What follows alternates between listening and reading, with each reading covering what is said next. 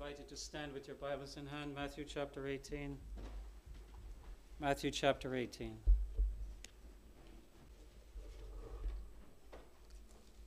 I'll be reading verses 21 and 22. 21 and 22. The Bible reads Then came Peter to him and said, Lord, how oft sh- shall my brother sin against me, and I forgive him? Till seven times? Jesus said unto him, I say unto thee, until seven.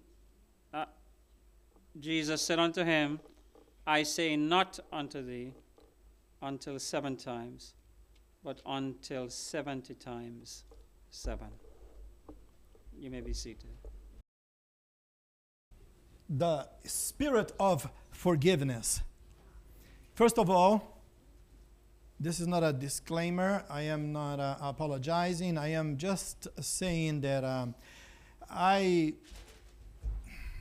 over many years in the ministry, I have learned that um, I am just an ordinary channel that God has called to preach his gospel, his good news of salvation to his children, and he always preached through the process of uh, working on research and study and preparation of the sermon. He preaches that message to me, and whenever I preach it, I am also preaching it to myself. So it is not any accusation or pointing of uh, faults and forgive and sins and none of that. And uh, remember that you come to church to hear something from from God, and uh, God will use human instrumentalities as myself to share those messages. So uh, remember, as we prayed, also we just prayed a special prayer with you, asking God that uh, this may be as if you were the last sermon I would ever preach, or as if you were the last sermon you would ever hear. And that his name may be uplifted and glorified, and that each and every one of us, of us, you and me, as I am preaching, may receive a blessing from him. So let us remember that, that it is from him. The forgiveness, the spirit of forgiveness. The limits of forgiveness. If I would ask you, what is the or, or are the limits of forgiveness? Um, before you answer, um, I would say there are no limits um, of forgiveness. There are no limits. And that's what exactly what Jesus was going through his explanation.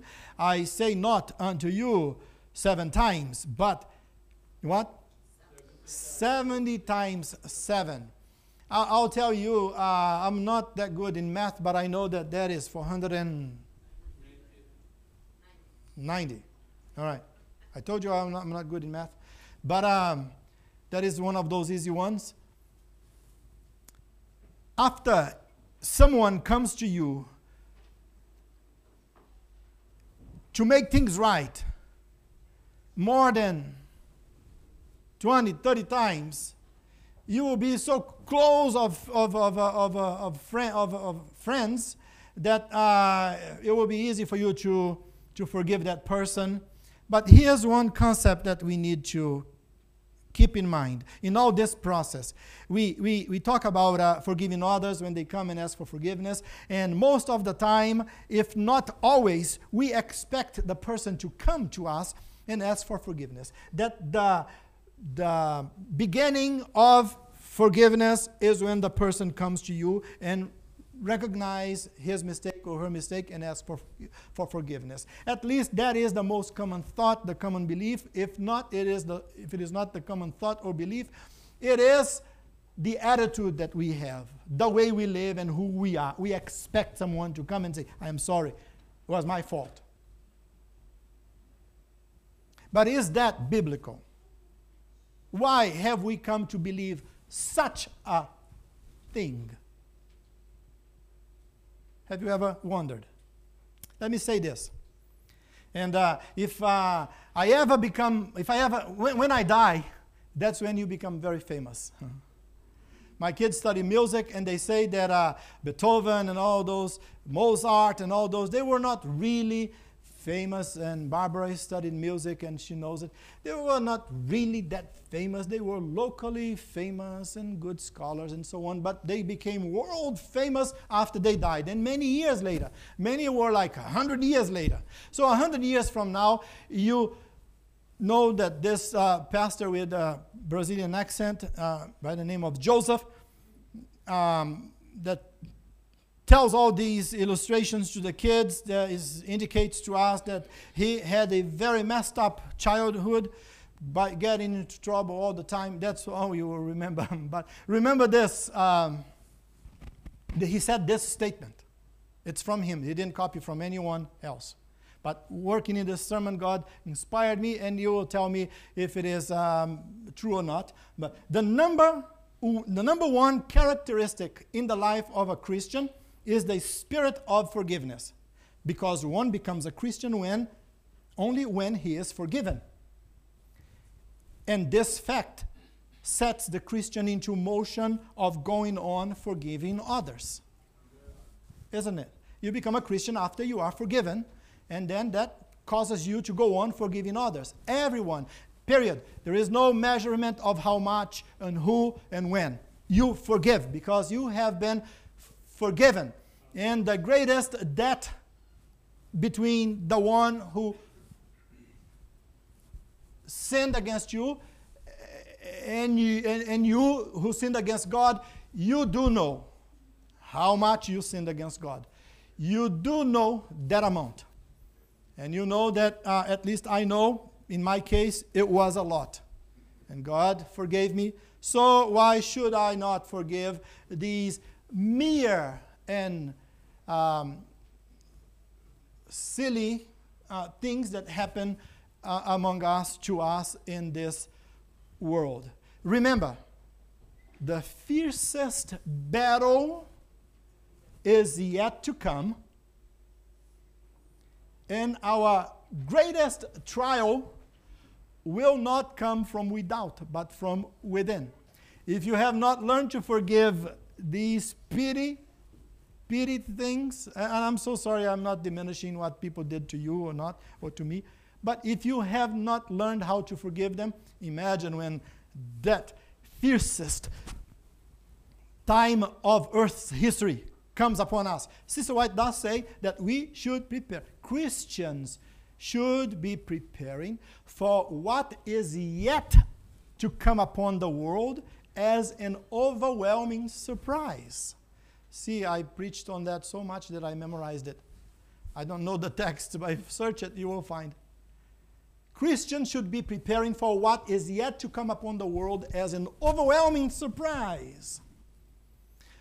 Until then, we need to exercise all that we can um, in our Christian walk. And therefore, here's what I believe I truly believe you just go with me, along with me in your thoughts. I don't have the passage here, but if you go to that famous chapter of uh, the fruit of the Spirit, Galatians 5. Yeah, good Seventh day Adventists, they know at least the chapter. Uh, some 22, and some can say all of them. I am not one of those. I can say all the Bible passages. I can say almost, but I don't want to I will just paraphrase the, the words that are used there and make this statement love, joy, peace, long suffering, kindness, goodness, faithfulness, gentleness, self control can all be summarized in this statement the spirit of forgiveness. Period. The spirit of forgiveness, when a Christian has that spirit of forgiveness, he has all those fruits. All of those. And if you go to, to verse 1, uh, verse 21, you will see the opposite of that. And you don't want to be found having those things on verse 21. Therefore, the text for today, Matthew 28, uh, uh, 18, verses 21 to 22. And not that the brother didn't read it well, he read it better than me, but to send the, the, the, the sermon into to the end, beginning and the end, to the end. Then came Peter to him and said, Lord, how often shall my brother sin against me and I forgive him? till seven times. Imagine if Jesus said, Yes, Peter, you got it seven times, but on the eighth time, and Peter would go, uh, Lord, thank you, I knew it. I got this theology that I ra- learned with my rabbis. Yeah, I always knew it. I always knew it. Seven times, seven times. And then Jesus said what? Jesus, however, said to them, to him, I say not unto thee until seven times, but until 70 times seven. And in Romans chapter 12, verse 17 through 18, do not repay anyone evil for evil. Period. It doesn't say the amount of time. Do not pay anyone evil for evil. Be careful to do what is right in the eyes of everyone. People do wrong to you, you do what is right to them. Everyone covers them. And then verse 18 says what? Verse 18 says what? It is, it is, if it is possible, as far as it depends on you, live at peace with everyone. Now, how many people uh, does it take uh, to produce a fight? At least two, right? At least two. Or you fight against yourself. You go in the mirror and go like, yeah, I hate you. You need to lose some weight, or you need to fix this and that. Don't be that hard on yourself. Do this. Do something about it, and when you look at the mirror next time, you'll see, oh, wow, you're looking good. So you'll be friends. You'll be friends with yourself. So, but, anyways, uh, as far as it depends, it, it depends on you.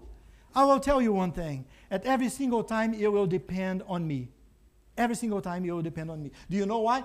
Do you know why? Because to live in peace. I can live in peace. It depends on me. I go to Brother Ellsworth and I say, Brother, and I make things right and so on. And if he is furious and he doesn't forgive me and he even says and repeats those things to me and so on, well, this is on him. I myself am in peace.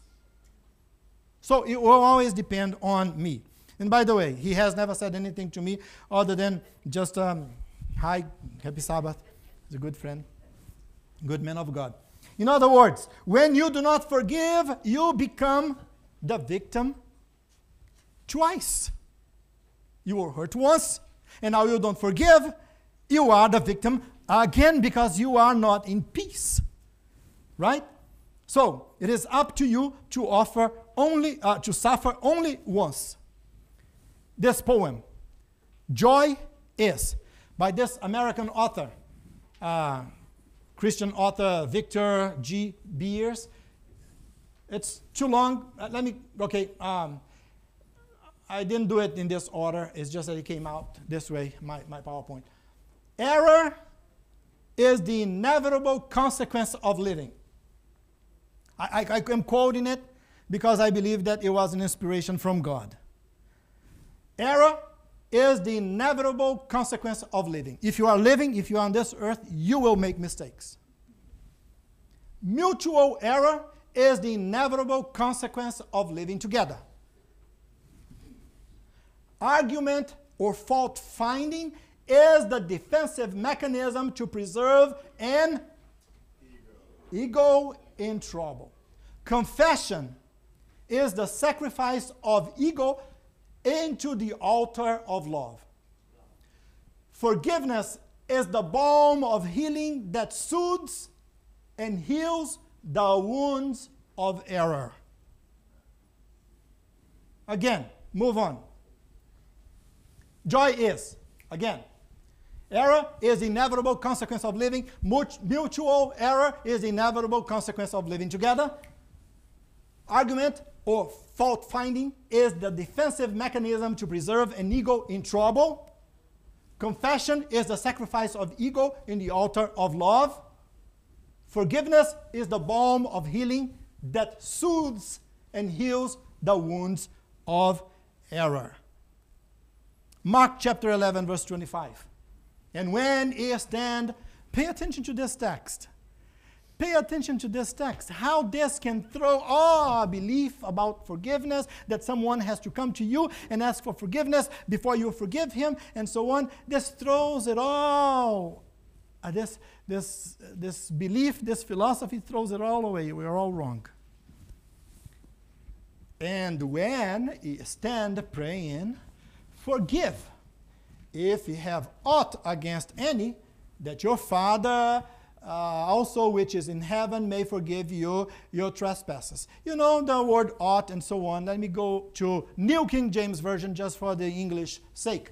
Moving, uh, and when you stand praying, if you have anything against anyone, forgive him, that your Father in heaven may also forgive you your trespasses. Do you know what this text is saying? When I go to serve God, okay, uh, and, and, and pray and have a relationship with Him, if somebody else did something wrong to me, it was not even that I did something wrong to the person. Hmm. That's the call for us, you and I, to live the Christian life. It's not easy, but if you do not want to if you do not practice it now, you will not be ready when the fiercest trial of Earth's history will come upon us. Let me use somebody else. Brother Frank, our head elder, he ate the cookies from the cookie jar that belonged to me. He did something terrible to me. And his grandchildren will try to find out later and go check the cookies from the cookie jar. It was mine cookies. And I go and pray. And I am upset that he did that to me. For me to have a good relationship with God and God to answer my prayers, me, who is whole, holy, and I, I'm not, but he, me, who is holy, didn't do anything wrong to no one, should go there and say, Frank, um, the cookies from the cookie jar, remember? Remember that I told you it was mine? I was keeping that for later. You ate then, ate it. That's all right. Give me a hug. Let's be happy. You are my friend. I forgive. I, I, I forget and I forget. Now you're sorry, Okay? Okay? I make things right with him, even though it was not my fault. And then when I go and pray, it will all be beautiful. Read the text, and that's what the text what the text is saying. And who is preaching this? Who is saying this? Jesus himself. Now, this is a serious, serious, serious thing. Now, who is more capable to help? To help the stronger, healthier, wiser, more intelligent, more spiritual, or the weak, feeble betrayer? Who's more, more capable to help? The stronger, the healthier, the more the stronger spiritually, right? In that case, who has the most tendency of making mistakes? The weaker, the poor, the less spiritual. In this case, which one can help the other? This one. The stronger, the more spirit, the stronger spiritually. That's why that is the concept that Jesus is teaching. You go there and you help him. Next time Frank sees the cookies in the cookie jar, he goes, um, You know what? Um, I ate that time and it was nice, delicious. But he came and talked to me, and he was my friend. He was kind. I, I will eat only half. you know, but, but, but, but one, on and on and on. Then one of the day he will say, you know what? Uh, hey, Joseph, isn't, isn't it time for you to eat your cookies? Um, and then he knows I will share with him because I am that kind, that nice because I went to him. That's the idea. That's the idea. When, we, when you forgive others, you are in reality showing them that God has forgiven you. You have learned the concept. That's why you do. That's why. Now, when you don't forgive, it is you are saying to yourself, by your actions, your attitude, your demeanor, that uh, I don't, I don't feel like I have been forgiven. I have not understood God's forgiveness, what Jesus did for me. Um, I didn't, don't remember. I didn't read. I never learned. That's what you are saying. Because one who has been forgiven much should also forgive much.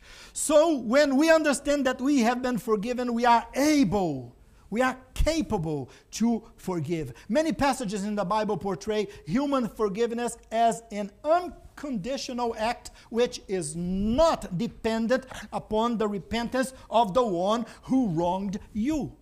And you see it all the time. You see Joseph. I'll tell you one thing that Joseph in Egypt, I don't need to say it, but I will say it is totally different than this Joseph here. But this Joseph here is a lot better than what he used to be. Amen. One day in this process of sanctification, and I hope and pray and ask God that it goes through as fast as possible because the world is coming to an end very fast. Yeah. And I want to be ready when it comes to an end. I will go like, Amen. good. I'll be happy. I'm out of here. He is coming for me. If I die, I die. I'm forgiven. But I, okay, Colossians chapter 3, verses 12 through 13. Therefore, as God's chosen people, holy and dearly loved, how many of you here truly think and believe that you are holy and dearly loved? Amen. Clothe yourselves with compassion kindness, humility, gentleness, patience, all the fruits of the Spirit there in Galatians. And then it goes on in verse 13 bear with each other and forgive one another if any of you has a grievance against someone. Forgive as the Lord forgave you. You know, the word grievance does not mean if you did something wrong to that person or it, it, it, does it, it doesn't explain. A grievance is i have a grievance with frank. He ate the cookies of the cookie jar in the cookie jar and all these things and it was mine. I have this grievance. It doesn't say who sinned. Uh, like if i say i have a grievance with him I'm, i have a grievance and then you may say, uh, Did you do something wrong to him? Nope. Did he do something wrong to you? You can ask both ways because it's just a grievance. It says, If you have that grievance, whatever it is, if it is your fault or not, just do it. Just uh, forgive as who? The Lord has forgiven you. Do you know how much the world needs forgiveness? Do you know? Imagine, imagine, imagine. And guess what? You've been there. You came from there. Even if you were born in the church and raised in all this holiness, eating Loma Linda vegetarian, I don't recommend those. Uh, keeping the Sabbath and going to church with your nice clothes and so on. Uh, there is a point in time when you are converted. You are not born converted. Amen. Ask the mothers when they are f- breastfeeding the little baby that is just toothless for two days. He will bite to get more milk. He knows an approach that is from causing pain to get some sort of good result. Sin, sin. And he is just, you know, my, my son, uh, years ago, he was, as a boy, has way too much energy that can be contained in his body. He's causing too much excitement in the house and so on. I, I grabbed that little picture that it was the ultrasound. And, and uh, it was little. I said, listen, look at what you used to be. Now you think you are something. Um, that's what you used to be. And you are born in this world not as, oh, I was born a really good Christian and then I got into trouble. No, you are born sinful. And you, you know, do you know how much the world needs forgiveness? Here, a story. A famous writer, this one you know, Ernest Hemingway. Yeah, this is a famous one.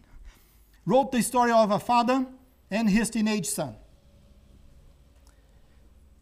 In the story, the relationship had become somewhat strained, and the teenage son ran away from home.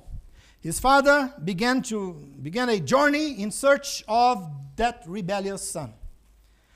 Finally, in Madrid, Spain, in a last desperate attempt to find his son, the boy, the father put an ad on the local newspaper. The ad read, Dear Paco, meet me in front of the newspaper office. All is forgiven. I love you, your father. The next day, in front of the newspaper office, 800 Pacos showed up.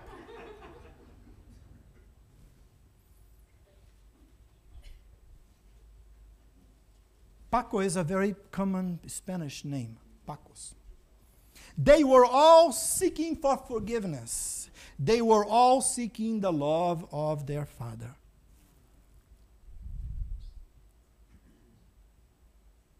I believe there are some Pacos here. I, I believe I may be wrong. And there are also here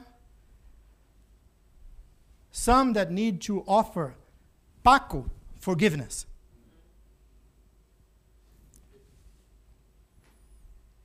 Acts of the Apostles, page 333. When we study the divine character in the light of the cross, we see mercy, tenderness, and forgiveness blended with equity and justice. We see in the midst of the throne one bearing in hands and feet and side the marks of the suffering endured to reconcile man to God. We see a Father infinite, dwelling in light unapproachable, yet receiving us to himself through the merits of his Son. The cloud of vengeance that threatened only misery and despair in the light reflected from the cross, reveals the writing of God. Live, sinner, live. Ye penitent, believing souls, live. I have paid the ransom. Hmm. The concept of forgive in order to be forgiven stems directly from the divine teaching of forgive because you have already been forgiven. That's how and when you became a, we became uh, Christians. So you can only forgive if you have already been forgiven. In other words, if you are not able to forgive, it is because you have not experienced forgiveness yet. Thoughts from the mountain of blessing 1 uh, 13 he who is unforgiving cuts off the very channel through which alone he can receive mercy from god we should not think that unless those who have injured us confess the wrong, we are justified in withholding from them our forgiveness. So we should not believe these things. It is their part no doubt, to humble their hearts by repentance and confession. But we are to have a spirit of compassion toward those who have trespassed against us, whether or not they confess their faults.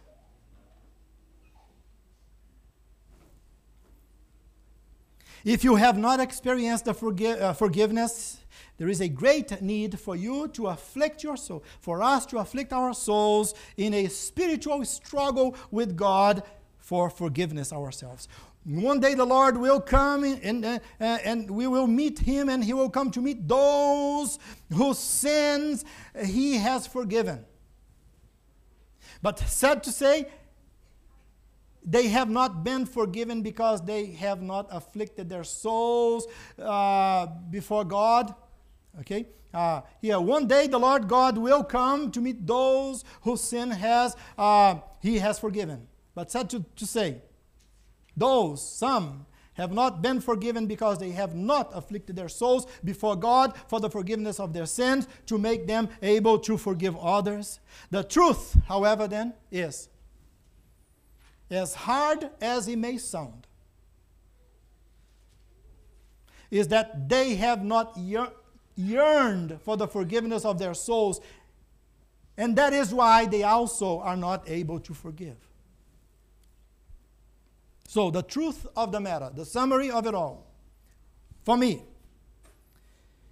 you will only know that you have been forgiven. How do you know? You, you wonder, like, uh, okay, let me, let, me, let me share this.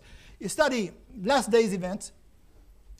Towards the end of that chapter, you will read something in the line of uh, during our great struggle in the general time of trouble, the idea will be that we will be afflicting our souls to remember our sins and we will not remember them.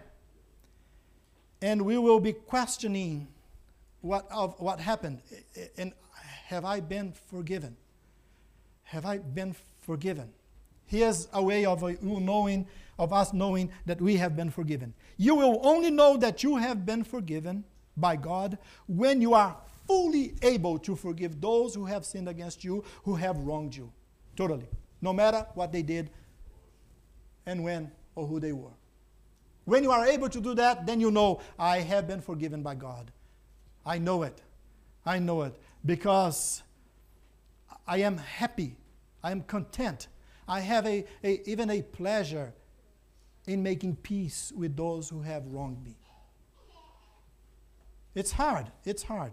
Here, Mount, mountain from the mount, uh, thoughts from the mountain of blessings, 114. God's forgiveness is not merely a judicial act by which he sets us free from condemnation, like a lawyer. Okay, it's not merely that.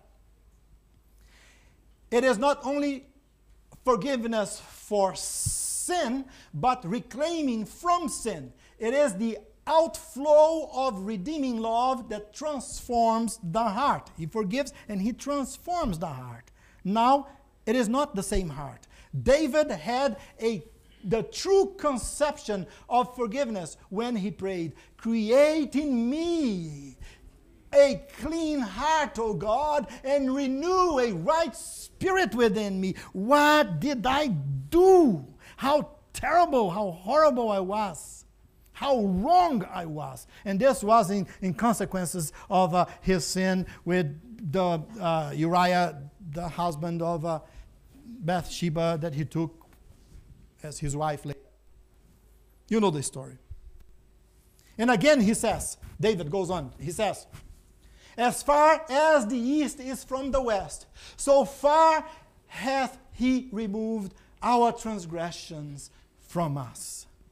Did you know that the more you go to the west, the farther you, the more you go to the east, the farther you go to the west. So, to the point that uh, it is eternally. You go around the planet Earth and you'll never go, going, going west, you will never reach east. It will be eternal. So that's what, that's what he is saying. So, to conclude, David understood, next, David understood this concept and of and, and he pleaded for God's complete forgiveness. Then he was forgiven, therefore he was able to forgive. Paul understood this concept and repented before God for the forgiveness of all his sins. Therefore, he was able to forgive. Peter understood this concept of forgiving because he had received forgiveness from God. Therefore, he was able to forgive. Many other Bible characters understood that they had received forgiveness for all their sins, therefore, they were able to forgive. Now,